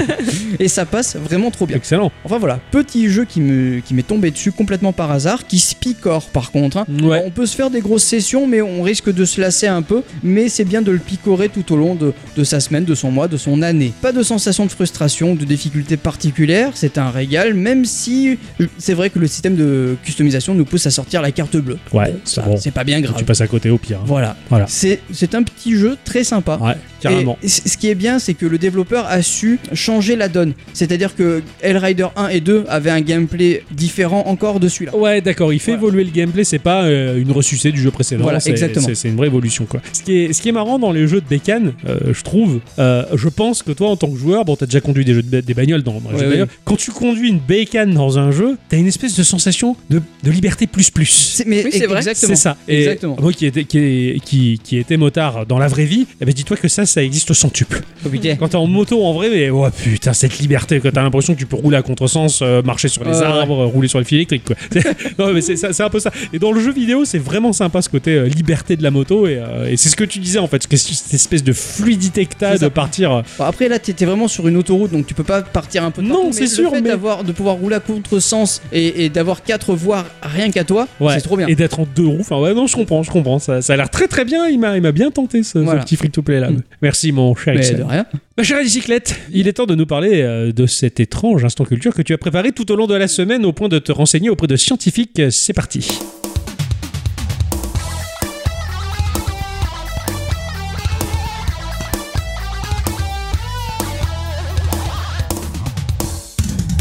Mes chers amis, cette semaine, je vais vous parler, entre autres, de Riccardo Zacconi. Est-ce que vous le connaissez? Alors moi je connais un Ricardo que l'on trouve dans des mèmes. Je pense qu'il est homosexuel, qu'il est en string et qu'il danse super bien. Il est devenu un mème et on le voit partout en gif. ah bon? Pas être le même. parce que moi le, le Ricard ouais on met de l'eau donc euh, ça y a pas de souci Ok. Eh bien, laissez-moi vous apprendre que notre bonhomme est né en mai 1967 à Rome. Il va donc sur ses 54 ans cette année. En 1993, il ressort diplômé en économie d'une université romaine. Ils sont fous, ces Romains. C'est dans ces environs temporels-là, et pendant 6 ans, qu'il va commencer sa carrière en tant que consultant jusqu'en 1999. Ces années-là sont marquées, économiquement parlant, par l'essor de la dot-com. Est-ce que vous savez ce que c'est une entreprise dot-com Bon, Une entreprise qui... en point com Voilà, qui décide de faire du fric sur internet. Exactement, il s'agit d'une entreprise qui va réaliser la plupart de ses bénéfices sur Internet grâce à un site web dit de premier niveau, donc quelque chose comme mon entreprise dot, donc point .com. Ok. Voilà. C'est en gros l'avènement des startups, ces nouvelles entreprises qui se sont fondées tout au début des années 2000 pour profiter de ce créneau. Zacconi n'est pas en reste et en 99 donc, il part rejoindre la start-up suédoise de messagerie en ligne Spray. Vous connaissez Spray? Ça me parle ça, Spray. Alors effectivement, ces Suédois-là ne sont pas si loin de nous car début 2000, ils vont racheter notre Carmail bien français pour 150 millions de francs. Ah Ah ouais. Et quelques mois plus tard, eux-mêmes se feront ensuite englober par l'ICOS Europe. De là à dire qu'ils l'avaient bien cherché, il n'y a qu'un pas. Ah joli, excellent. ah non, c'est excellent. C'était ma blague Elle est bien celle-là, celle-là elle est bien, je, je, je valide. Elle était pointue. Quoi qu'il en soit, en 2001, Zacconi quitte son poste chez Spray et part s'installer en tant qu'entrepreneur au Royaume-Uni. Dès 2002, il se fait à nouveau embaucher par une start-up en tant que vice-président des ventes et du marketing européen chez YouDate.com, qui sous peu va fusionner avec une autre start-up de rencontres en ligne, Match.com. Ah oui, Il match. nous gonflait bien avec les pubs. Ouais, c'était chiant ça. Tous ces rebondissements ont peut-être eu raison de la patience de notre Ricardo Zacconi, peut-être ne rêvait-il que d'un peu de stabilité dans ce monde en constante évolution. Aussi, en 2003, décide-t-il une nouvelle fois de claquer la porte, mais cette fois-ci, c'est pour aller cofonder sa propre société. Dans son nouveau projet, il va embarquer du monde, des gens qu'il connaissait de ses expériences professionnelles passées. D'abord, il y a Tony Rowland, avec qui il a bossé sur YouDate. À ces deux-là se joignent Thomas Hartwig, Sebastian Knudsen, Lars Markgren et Patrick Stiml. Il y a du monde là, Patrick. hein? Vous ne vous en rendez peut-être pas trop compte à l'oral comme ça, mais ces noms sont à consonance nordique. Et pour cause, ce sont les anciens collaborateurs de Zacconi de chez Spray. D'ailleurs, leur société se base à Stockholm à ce moment-là, et l'investisseur providentiel de départ, c'est un certain Melvin Morris, celui qui avait créé YouDate. Nous sommes en août 2003, et cette nouvelle start-up s'appelle midasplayer.com. Est-ce que ça vous parle un peu? Midas Player, Tout à fait. C'est euh, la ferme où ils font les voitures? Non. les pneus? Non. Leur credo, ce sont les jeux vidéo basés sur navigateur. Ah. Comment ça y arriver doucement Mhm. Bon, ça va pas hyper bien marcher, et d'ailleurs, si Maurice n'avait pas été là à nouveau six mois plus tard, ils étaient déjà bons pour la faillite. Ouais, T'avais qu'à pas pousser le bouchon trop loin. Ça. Heureusement qu'il l'a poussé, justement. Ils vont cependant s'en sortir, réaliser un peu de profit, trouver de nouveaux investisseurs, et en novembre 2005, ils vont changer de nom. Nous arrivons donc à mon moment préféré. Avez-vous fini par deviner avec tout ce que je viens de vous donner comme indice de quelle entreprise à succès je cause? Pas du tout. Midas Player est devenu King. Ah, King Ah, mais. Ah, ah ouais Ah ouais Tu connais King Bien sûr que tu connais. Bah oui, Dutch j'ai joué à leur dernière merde que j'ai désinstallée au bout de deux jours, Crash Le Bandicoot. Ah, Alors, vous voyez sûrement déjà où je veux en venir, mais n'allons pas trop vite en besogne. Laissez-moi encore un peu dérouler les années de l'entreprise. Ok. King a donc continué de développer des jeux pour son portail web, portail qui était même ensuite partagé avec d'autres portails comme Yahoo par exemple. Ils ont développé environ 200 jeux et en 2009, l'entreprise gagnait environ 60 millions de dollars par an. Ça va. C'est euh, propre. Ça s'amuse. Certains membres fondateurs ont entre-temps aussi quitté le navire comme Tony Roland en 2008 qui d'ailleurs revendra ses parts en 2011 pour 3 millions de dollars, ce qui était sans doute un bien mauvais choix au final. Il faut le comprendre, Roland aussi, au tout début des années 2010, King commence à rencontrer de nouvelles difficultés. Jouer via son navigateur web, c'est en quelque sorte un peu passé de mode. Depuis 2009 et la popularité exponentielle des jeux développés par la société américaine concurrente Zynga sur Facebook, Ah les gens désertent leur portail web. Eh oui, c'est bien. D'où la fameuse expression Bazinga. Alors j'ai appris, c'est le nom du chien du fondateur. C'est pour ça que le logo c'est un kleps. Exactement, c'est un bulldog. Voilà. Ah, c'est rigolo Petite ça. culture. Ce qui va bien sûr inciter King à se lancer dans la course folle des jeux de réseautage. Leur premier jeu à sortir sur le réseau social sera Miner Speed, un jeu de tuiles en type match 3, très inspiré euh, du titre Bejeweled de Pop Cape Games sorti en 2001 sur navigateur. Et là, Ah pour insister, je voudrais que tu me fasses, toi Octocom, le trait que tu sais si bien faire. Le trait. C'est très inspiré. C'est très inspiré. Non, mais tu le fais. tr- Très inspiré. Oh, t'abuses. hein. T'es méchant. J'adore te taquiner.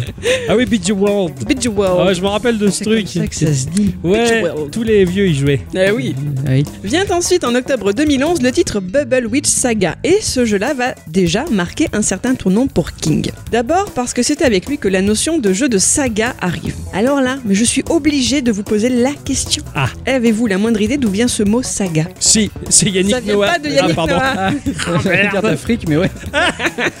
Bien pas du tout. Ah, Qu'est-ce que j'aime quand l'excuse du jeu vidéo permet d'apprendre des choses. Bah. Figurez-vous donc qu'une saga est un genre littéraire qui nous vient tout droit de l'Islande médiévale. Eh oui, tout à fait. si, des 12e et 13e siècles. les sagas vikings par exemple. Ex- ben c'est ça, Eh oui. c'est tout à fait ça Eh oui. dont on parle. Un genre qui consistait en un récit historique en prose racontant la vie, de la naissance à la mort, les faits et gestes d'un personnage digne de mémoire. Et si ses ancêtres et descendants occupaient une place importante dans cette histoire, bah fallait aussi en parler. Hein. Eh, C'est important. Le mot en lui-même nous vient du verbe segia qui signifie conter, raconter. De nos jours, une saga désigne un cycle romanesque ou des œuvres à caractère épique en plusieurs volets ou épisodes. Voilà, la grandeur de la littérature viking transformée via l'histoire d'une sorcière qui aligne des bulles de couleurs dans un jeu. En un genre de jeu particulier du coup. Ok. C'est-à-dire donc que dans ces jeux, les joueurs ne seront pas constamment sur le même plateau de jeu tant que ces derniers arrivaient à faire matcher les différentes boulettes de couleurs. Ils offrent plutôt des niveaux individuels, mettant le joueur au défi de remplir des objectifs dans un nombre limité de tours. Oui, ça, on est d'accord.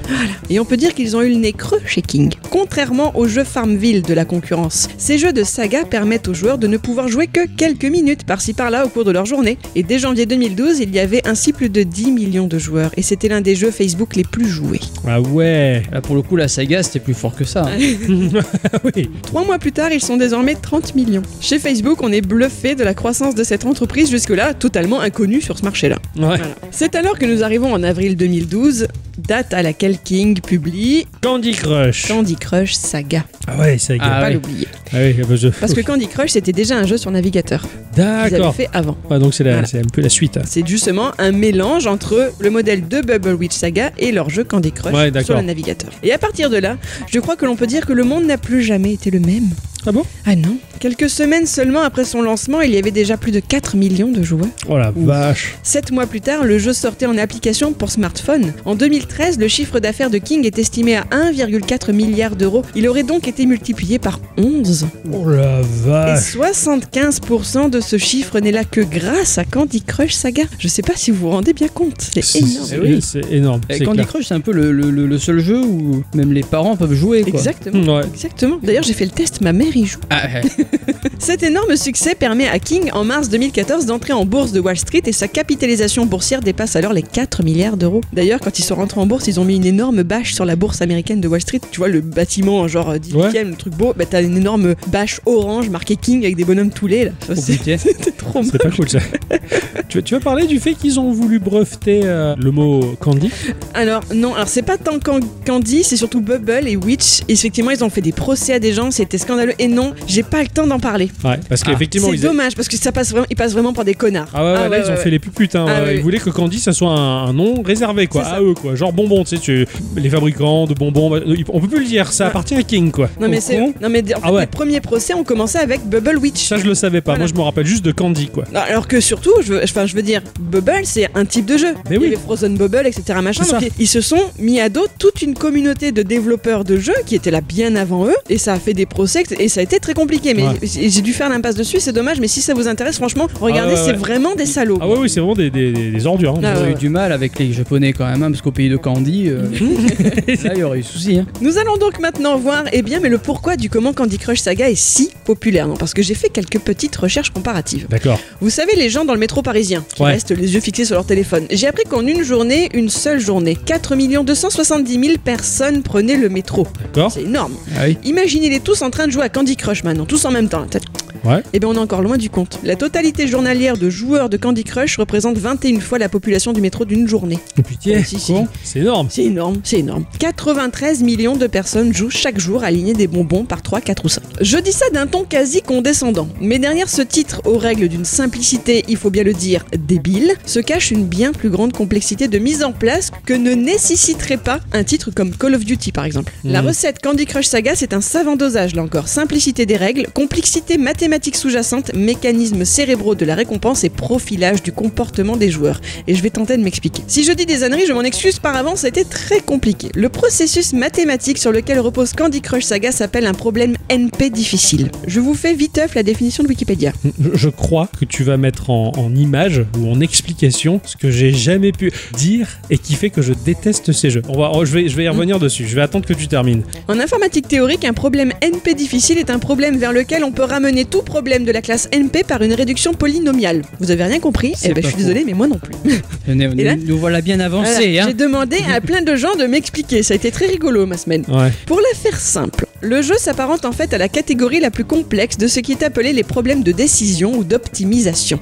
Il s'agit d'une question mathématique dont la solution est soit oui, soit non. Là comme ça, ça paraît simple. Mais plus il y aura de solutions proposées auxquelles la machine devra répondre soit par oui, soit par non, plus cette dernière mettra du temps à effectuer les calculs. Au D'accord. point que ton ordinateur il peut péter à la fin, tu vois. Ouais, d'accord. Et apparemment, ils n'ont pas trouvé la solution à ce problème, aujourd'hui encore. Pour le traduire en version imagée, les informaticiens aiment utiliser l'exemple du voyageur de commerce. Un bonhomme, pour ses affaires, doit se rendre dans plusieurs villes. Il doit calculer son trajet pour le rendre le plus efficace possible et ne pas repasser deux fois au même endroit. Hmm. S'il n'y a que trois villes, une fois la ville A, il aura le choix d'entre aller à la ville B ou la ville C. C'est pas très compliqué. Mais s'il a autant de villes sur sa route que de lettres dans l'alphabet, le problème est alors bien plus complexe à résoudre et devient même un vrai casse-tête. Ouais. Au début, les niveaux de Candy Crush sont très simples. J'y reviendrai. Il y a deux villes à visiter. Voilà, c'est facile comme tout. Mais au fur et à mesure, ils deviennent quasi impossibles à résoudre. Cette difficulté exponentielle est réputée pour engendrer chez les joueurs de la compulsivité. Comme pour Tetris ou un Rubik's Cube, au final, on devient accro et on cherche à tout prix, ça aussi je vais y revenir, à battre la machine. D'accord. C'est de là-dessus que c'est basé Ouais. en fait. Mais Candy Crush ne s'attache pas seulement aux mathématiques. Il repose aussi sur la psychologie, en premier lieu sur ce que l'on appelle la Gestalt Theory. C'est là aussi quelque chose de très complexe et sans aucun doute passionnant, mais je vais tâcher de raccourcir. Cette théorie, en gros, explique notre façon de structurer notre univers. D'abord en visualisant des choses diverses et variées comme un ensemble. Par exemple, une table avec des cahiers dessus, bah, c'est égal à un bureau pour travailler. Alors qu'une table avec une nappe et des assiettes, bah, c'est égal à une table pour manger. Ouais. Tu vois, dans ta Mhm. tête, t'as déjà D'accord. fait l'image. Ouais, je suis d'accord. Elle explique aussi notre besoin d'harmoniser des éléments entre eux, de rapprocher les éléments proches géographiquement, c'est ce qu'on appelle la loi de la proximité, ou ceux qui se ressemblent, bah, le linge avec le linge, les livres avec les livres. Mhm. D'accord. Là, c'est la loi de la similitude. Candy Crush, les matchs 3 en général jouent de cet aspect psychologique en nous faisant approcher et donc matcher des éléments qui se ressemblent. Ça, ça. nous permet de structurer notre environnement et ça nous fait plaisir. Mhm. C'est de là-dessus que ça joue. Oui, oui, c'est d'accord, c'est ça. C'est pour moi le match 3, il y a ce côté vidéo euh, satisfaisante. C'est ça Si tu veux, tu sais ces vidéos où tu vois des trucs qui se Ouais, découpent. ouais. Tetris, le match 3, c'est ça. Tu rassembles, tu rationalises, C'est ça. C'est un petit peu aussi comme sous 98, regardez la refragmentation de ton disque dur et les petites Ah. couleurs qui s'assemblent bien. Et même si l'ordi il a rien fait, pendant deux heures, t'as vu les couleurs se rassembler dans le bon ordre, ça va mieux dans ta tête. Tu te dis, il va mieux marcher. Alors que ça se trouve, il a rien fait. Ouais, ouais. Et je suis d'accord, c'est complètement de ça. Là, tu sais bien le faire, le R. hein. Arrive ensuite l'idée de la chance du débutant. Comme je le disais, les premiers niveaux de Candy Crush sont hyper simples. Les joueurs sont contents d'eux-mêmes car ils pensent gagner sur leur machine. C'est ce que l'on appelle l'illusion de la compétence. On ne se rend pas compte en deuxième lecture que en fait c'est la machine qui est en train de te manipuler mais grave. Hmm. D'abord donc la simplicité. Ensuite, moult stimuli entrent en jeu. Beaucoup de compliments déjà. Le jeu ne cesse de te féliciter. Il y a aussi énormément d'effets visuels et sonores qui vont agir comme des stimulants sur tes pauvres cerveaux qui ne demandent que ça qu'on leur dise qu'ils sont intelligents, trop forts et oh là là, tu as aligné 5 bonbons d'un coup, hop, petite explosion de confetti et trompette d'encouragement, bravo. Tu es le meilleur. Notre cerveau est content et secrète donc de la dopamine. Vous savez ce que c'est, n'est-ce pas? Oui, ça permet de revenir. Tout souvent, c'est de la drogue. Bah en fait, c'est ce qu'on appelle l'hormone du bonheur. Voilà, Ah. dans ton cerveau, c'est ce qui te rend heureux. C'est un peu de la drogue, du coup. Exactement. Oui, c'est ça, et c'est ce qui fait que quand t'as plus ta dose, bah, tu vas retourner en chercher là où il est facile d'en trouver. Le, le chutis en procure Voilà. ou le sport? Oui. Voilà. Le sport en procure beaucoup aussi. Mais je préfère le Oui, je sais. Mais quand t'as pas de sport ni de fruity, t'as Candy Crush. Eh, eh. Non. Il y a YouPorn. Voilà. Alors de récompense en récompense, nous entrons dans une boucle ludique et c'est ici qu'entre en jeu la théorie du flow. Cette théorie-là, on la doit à un psychologue américano-hongrois et j'ose pas prononcer son nom. Je laisserai une voix synthétique le faire. D'accord. C'est pas possible, il y a trop de Z et de W et de X, j'ai rien compris. Je l'active. Mihai. Le flow, c'est donc l'état mental atteint par une personne lorsqu'elle est complètement plongée dans une activité et qu'elle se trouve dans un état maximal de concentration, de plein engagement et de satisfaction dans son accomplissement. Ce que l'on appelle la zone, nous. Oui, Mmh. exactement. et moi quand on joue à F0 C'est ça, c'est Ou Guitar Hero. ou Guitar Hero, c'est ça, tu, tu fais abstraction de tout ce qui est élément concret. Quoi. Tu es la fonction et t'es à fond dedans, t'es concentré, t'es focus. C'est ça, c'est la correspondance entre la difficulté de la tâche et les capacités du joueur lorsqu'elles sont en harmonie. C'est ça. Bah c'est un petit peu à faible échelle le Satori dans la méditation. Ah oui. Voilà. Quand le joueur est dans le flow, qu'il est bien, bien, bien, bien, bien, bien, bien, qu'il est accro à sa dose de dopamine, qu'il veut battre la machine, Pastèque. La difficulté augmente d'un seul coup. Alors qu'est-ce qui arrive? Bah l'échec la frustration, un niveau impossible à passer. En plus, sur l'appli, tu vois que Tartampion, lui, il y est arrivé et pas toi, mais pourquoi t'es devenu aussi bête d'un coup Alors heureusement, le jeu, il a une solution pour toi. C'est quoi Paye. tu payes, c'est l'argent. Oh, Ouais. presque rien, quelques euros par-ci par-là, tu peux bien te passer d'un café quand enfin ça te permet de passer ton niveau et de rattraper Tartampion, non De toute Eh. façon. Eh. En plus, là où le jeu fait fort, c'est qu'il t'a déjà habitué à utiliser des bonus parce qu'il t'a offert au début un peu de cette monnaie virtuelle qui te permet de les acquérir en un seul clic salvateur. Ils sont Mm. perfides. Alors, alors certes, il faut pas croire que tout le monde va payer. Chez King, il est estimé que 70% des joueurs ont fini le jeu sans jamais débourser un seul centime. D'accord. Ah. Après, c'est le temps, le fil, le fait de Eh oui. regarder les pubs et tout qui te donne cette monnaie. Mais voilà, tu peux finir le jeu. Alors, je sais plus combien il y a de centaines de niveaux maintenant, mais C'est euh, énorme. sans jamais payer. Mais ça ne les empêche pas d'utiliser de cette technique commerciale que l'on que l'on peut appeler le pied en travers de la porte, en leur proposant à tout va d'acheter des bonus. Certains finiront par penser que c'est simplement une façon de ne pas perdre l'investissement temporel déjà laissé dans le jeu. Allez, quoi, juste une fois. Ouais. Ouais, d'accord. C'est ainsi que Candy Crush Saga, jeu free-to-play au départ, se transforme petit à petit en jeu pay-to-win. Les salauds. Et il est vénère. Alors n'allez pas croire que cette histoire de proposition d'achat de bonus est laissée au hasard. Ils ne vont pas, par exemple, vous les proposer lors des premiers niveaux. Bah non, c'est plus perfide que ça. Le jeu, là encore, repose sur la data science. La data, ce sont les données que les joueurs produisent à leur insu lors de leur partie. Chaque geste et, chaque geste et tapotement est enregistré et analysé ensuite sur de puissants serveurs informatiques. Si vous pensez que c'est quelque chose de difficile à interpréter, détrompez-vous, je vous ai déjà parlé de la frappologie dans notre épisode 194. Exactement, ouais. La façon de taper sur un clavier est une donnée biométrique et donc personnelle d'un être humain. On peut reconnaître une personne, mais aussi son état psychologique. Un exemple précis, l'opérateur du télégraphe qui, en 1912, à bord du Titanic en train de couler, envoie un message de détresse. Je peux vous assurer que l'on sait immédiatement que le type, il est pas serein serein, quoi. Ouais, c'est- logique, quoi. Voilà. Ces analyses permettent donc de créer des catégories de joueurs et d'adapter ensuite les incitations d'achat en fonction du comportement que tu as en jeu. Ouais, d'accord. Le moins qu'on puisse dire en guise de conclusion, c'est que ça fonctionne très bien. En 2018, les différents jeux Candy Crush Saga, non parce que maintenant il y a différentes versions, il y a le Soda Saga et le Jelly Saga, Ouais, ils ont fait ouais, des déclinaisons. voilà, ils ont rapporté 3,9 millions de dollars chaque jour. Ah ouais. Ce qui était 7% de plus encore que l'année précédente pour un jeu qui pourrait tout de même commencer à accuser son âge. Bah, c'est clair. Voilà. Certains sont allés jusqu'à dépenser 40 000 euros par an. Alors c'est extrême, Wow. certes, mais ça existe. D'ailleurs, les joueurs dépensant jusqu'à 8 000 euros par an ne sont pas rares du tout. Non Savez-vous comment dans le milieu on appelle les joueurs les plus dépensiers Les cons Ah, pardon. Pigeon. Ça pourrait être ça, mais non, ce sont les baleines. C'est presque poétique, dis donc. Ouais. C'est en fait le même nom que l'on donne aux gros joueurs dans les casinos, qui permettent de financer ce genre de structure comparé aux, bah, aux petits joueurs occasionnels et Bah frileux ouais. financièrement. Voilà, bravo King, bravo Candy Crush Saga. N'ayez pas honte d'y jouer, vous êtes pour moitié manipulé et pour moitié Einstein qui résout des problèmes de maths. ça peut le faire. C'est terrible. Sur un malentendu, ça passe. Mhm. Tu l'as déjà essayé, toi, Candy Crush? Jamais, D'accord, bravo. jamais. Je, je vois tout de suite l'arnaque arriver à plein nez. Bah, alors, j'en ai déjà parlé dans Geeko, mais euh, autant, tu vois, il y a le JDG qui parle des jeux à papa tapatoun. Ah, Pour moi, ce genre de jeu, j'appelle ça les jeux à su-sucre. ouais, ben oui. C'est- C'est-à-dire que euh, autant t'as as beaucoup de jeux vidéo qui sont faits par des humains dans le but de procurer aux joueurs une satisfaction et un plaisir. Mm. Donc t'as des level designers, c'est une science, un métier, un savoir-faire qui vont agencer des niveaux de manière à piéger le joueur. Mais c'est un jeu en fait, c'est un un jeu de questions-réponses entre je design, tu vas résoudre mon puzzle, tu vas en prendre plein la gueule, mais Mais ce qui importe, c'est le côté ludique. c'est ce qui importe, c'est le côté ludique. Ces jeux-là que j'appelle les jeux à su-sucre, tu le sens, comme tu le dis, l'arnaque, c'est que tout est distillé au compte-goutte et sciemment fait. La difficulté, elle progresse d'un palier. Tout est fait et calculé et tout peut se résoudre en une, une grosse équation qui va te dire, grosso modo, dans la moyenne, il va te falloir tant d'années pour arriver à bout si tu payes pas, tant de temps si tu payes, tant de temps si tu fais ci.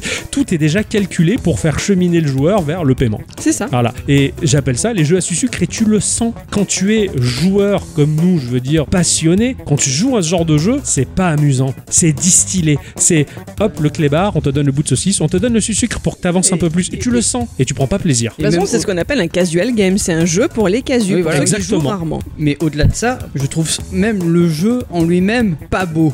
Ouais, ouais. Ça, ça a une, espèce- ça a une patte graphique très particulière et, et je sais pas, t'as du nez à chaque fois. Tu, tu- ah, ça pue un Mm. peu la merde là. Bah, Je- Ça sent le jeu Zynga. Oui, voilà, Bah, King pour moi c'est ça. Bah, là récemment ils ont sorti, euh, je l'attendais avec grande impatience. Hein, King ont sorti Crash Bandicoot. Ouais. Crash, ils l'ont pris, ils l'ont Sodom et ils l'ont balancé aux ordures. J'y ai joué à peu près 4-5 heures en, en- en quelques jours. C'est le jeu à su-sucre. Eh oui, oui, Il va falloir farmer pour avoir les éléments pour mettre dans les trucs, pour pouvoir débloquer tel niveau, pour avancer, et ça va être bloquant, il va falloir payer pour aller plus vite. En même Au temps, revoir, euh, Crash. c'est King quoi. En Ben, c'est ça. j'ai- J'étais même pas. J'ai j'ai été très surpris parce que je pensais pas que c'était King qui était derrière ça. Pareil, je suis trop j'ai- déçu. J'ai vu le King, je, oh, je me suis trompé de jeu. Bah ouais, pareil. Et en fait, euh, non. Et tu joues et je suis sucre. Mm. Voilà, donc euh, farmage, euh, ça va être long et je pense qu'il va y avoir des sessions de farm qui vont être très longues pour avoir les objets qui te permettent de faire le niveau que tu veux. Et si tu payes, ça va aller plus vite. Je vais, ah bah, elle va faire foutre et je l'ai Après, dégagé. regarde, Pocket Camp sur Nintendo, c'est le même système. C'est Exact. pareil, tu peux payer avec ta monnaie, mais je sais pas, c'est pas amené de la même manière. C'est pas amené de la même manière. Voilà. C'est ouais. Et après, t'as l'affect. il faudrait que tu fais- Si effectivement tu aimes le jeu, t'aimes l'univers, t'es bien dedans, bah oui, tu peux y rester. Et si t'as pas envie de payer, tu Mais- payes pas. Ouais, voilà, c'est- un, un- choix du, c'est un choix du joueur après. Regarde les, euh,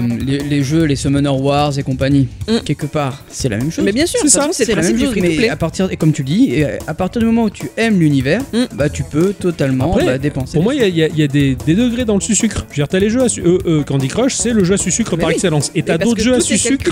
Oui, t'as des jeux à sucre où ils vont donner un peu plus de plaisir ludique et Mm. passionné, C'est ça. que- qui Mm. va s- s'équilibrer différemment et qui fait que l'on peut plus facilement accepter un jeu à sucre. Voilà. Après, pareil, t'as le free-to-play qui va te dire bon, eh ben, tu peux payer pour telle ou telle chose qui est custom, mais qui va pas forcément amener un plus dans, Dans le jeu. Oui, Tu vas pas être over-cheaté. Comme. Fortnite par exemple. Voilà. Voilà. par exemple. Euh, là, par exemple, le, Hellrider que j'ai présenté tout à l'heure, tu peux payer des, des trucs dans le jeu, mais ça va pas être pour autant que tu vas être plus fort. C'est ça. Voilà, Ouais, ouais. c'est juste de la personnalisation et tu remercies quelque part un petit peu le ça. développeur. Merci ma chère bicyclette d'avoir révélé le potoreuse.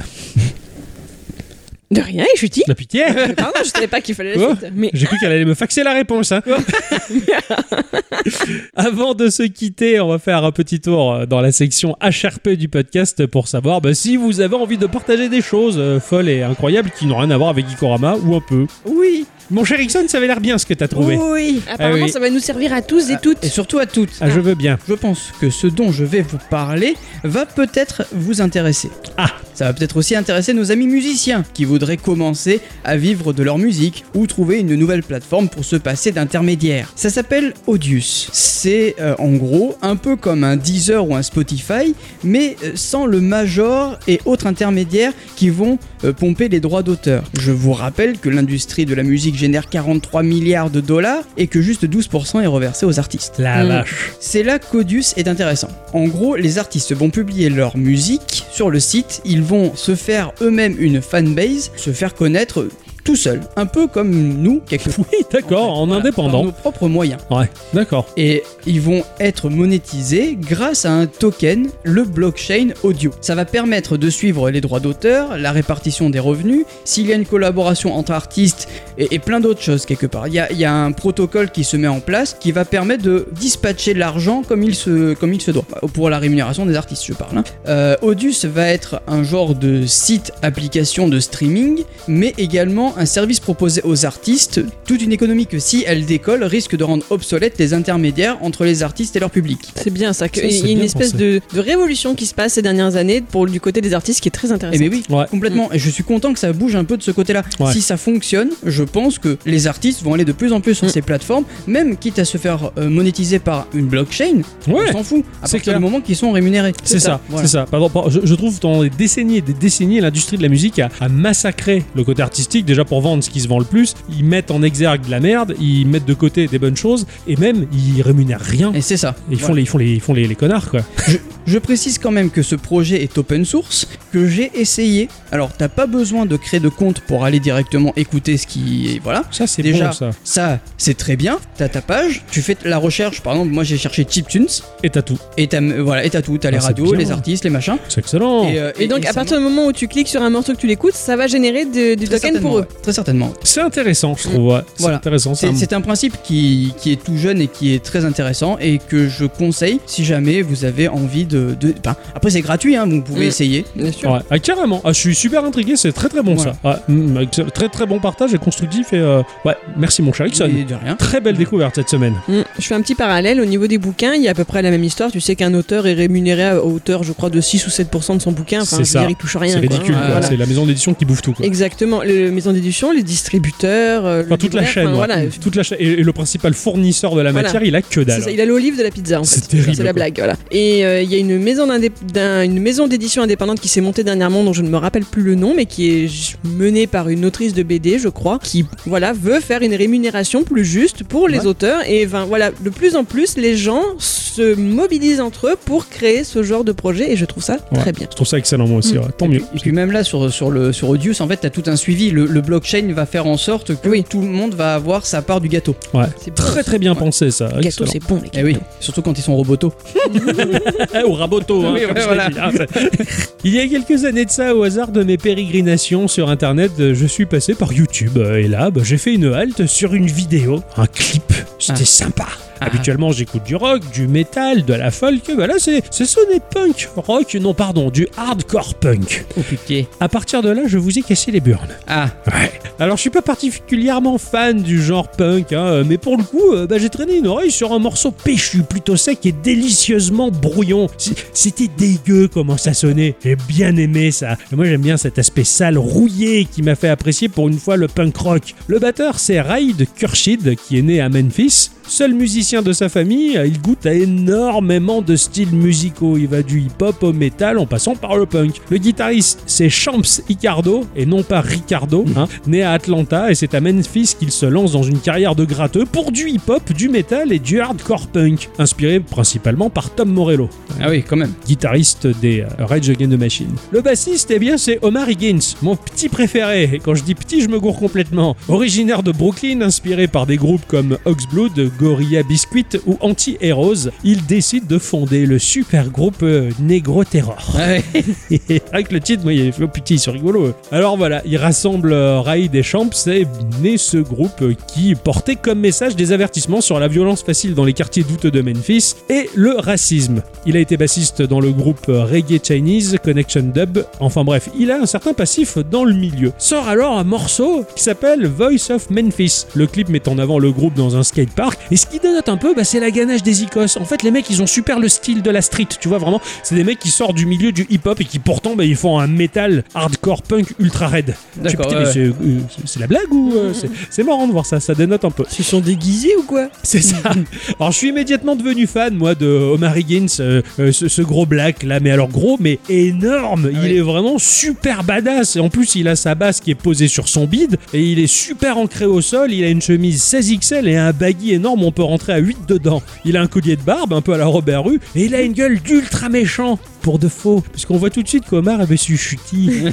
et c'est ça qui m'a plu. Je vois, Il fait, le, il, il fait le trop énervé, mais il est trop chutis. J'arrête d'aller le croiser dans la rue, lui pincer la joue. Mais franchement, t'as trop envie, quoi. Et en plus, c'est parce qu'il joue le méchant qui m'a fait rire. Alors, j'ai même, dans un thread sur Twitter, truqué une image pour en faire un amiibo Oui. de Ah, Higgins. en taguant Nintendo pour leur dire, ah putain, je le veux, si tu veux. Alors bon, en plus, eh ben, c'était un vrai chutis parce qu'Omar Higgins est très proche des jeunes de son quartier. Il participe activement en tant que leader de la jeunesse catholique, fervent acteur des ligues antiracistes et fascistes. Il est apprécié des gens et il le porte sur sa tronche. Et oui, c'est un vrai chutis. Negro Terror sort trois titres et en avril 2019, soit un mois avant ma découverte du groupe, Omar Higgins eh ben, meurt des suites d'un accident cardiovasculaire cérébral. Et là, c'est l'ascenseur émotionnel. Je découvre le truc, je suis à fond, et là, je m'aperçois que bah, c'est fini, game over, c'est terminé, euh, Negro Terror, il ne fera plus jamais euh, de morceaux. Terrible ce que tu dis. Ah, ah, moi, ça m'a fait de la peine parce que tu, tu vois la tête de ce chutis. Alors, Adi, elle est morte de rire, hein. mon gros chutis Blacky, comme je l'appelle. Hein, je l'ai même mis en moment en fond d'écran de mon téléphone parce que j'étais triste que cette nouvelle découverte de ce groupe était super cool et que jamais j'aurais plus rien. Alors, je vous fais marrer hein, parce que voilà, quand je suis à fond sur quelque chose, je vous en fais allègrement profiter. Hein. Oui. Mais Higgins, Non, j'ai pas arrêté avec lui. Quand hein. il le voyait dans les suggestions YouTube, il regardé, le nœud, il est mort. C'est ça Dès que quelque chose m'évoque Omar Higgins, mais je suis triste. Triste d'avoir découvert un super groupe qui ne fera plus jamais rien parce que ben, il a été déchiré par le départ un peu prématuré de, de ce monsieur. Voilà. Alors en hommage dans ce podcast, pour Omar, je vous passe un petit extrait de The Voice of Memphis.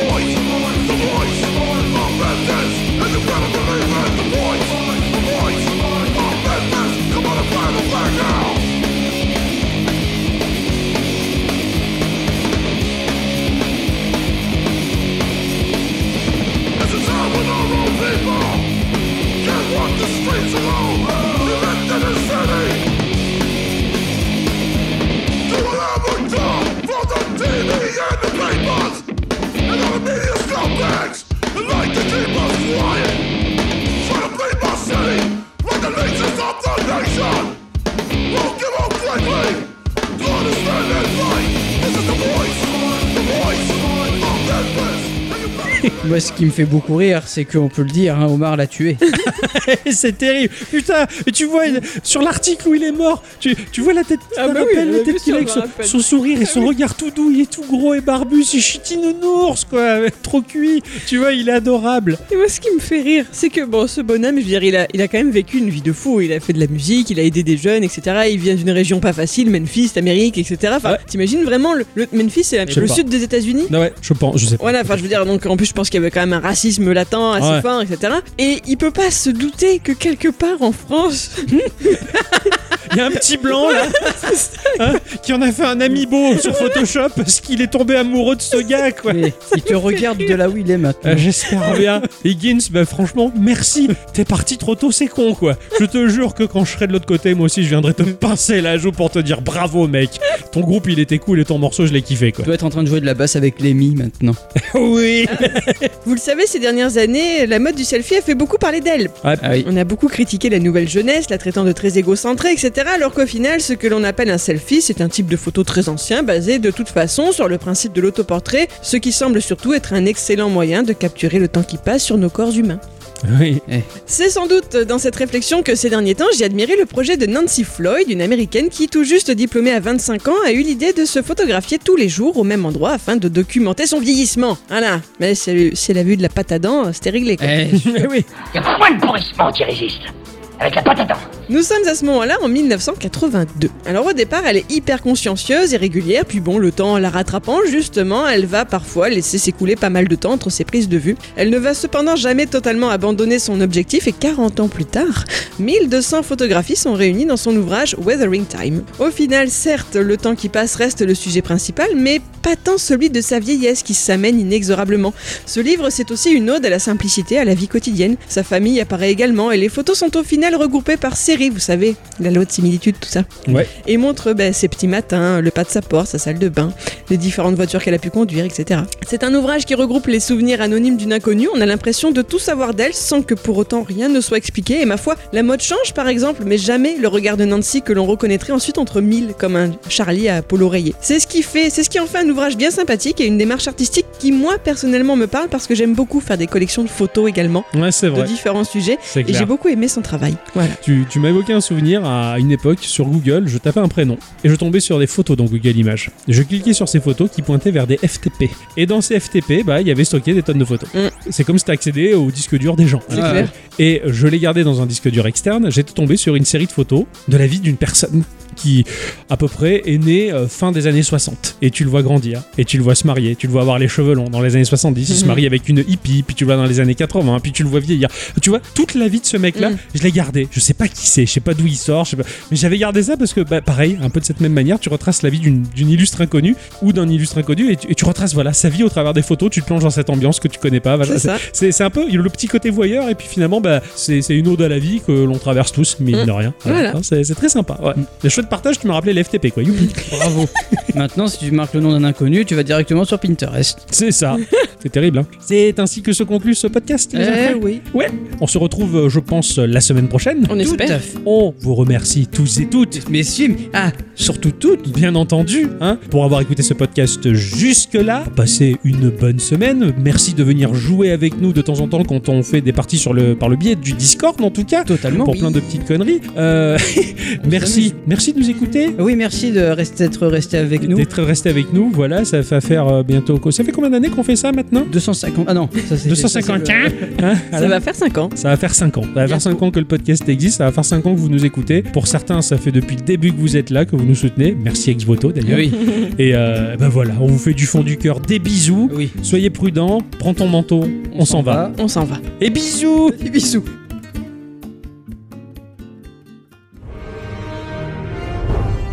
Blue Legend Shadow, le jeu événement. Connecte-toi gratuitement et rejoins une communauté de 4 milliards de joueurs. De l'aventure, des donjons, du level up, des graphismes, de la maniabilité, des cornflakes, des chocs à pic. wow, wow, wow, wow, wow, wow, wow, C'est quoi là? Oh, on arrête tout de suite, c'est quoi cette merde?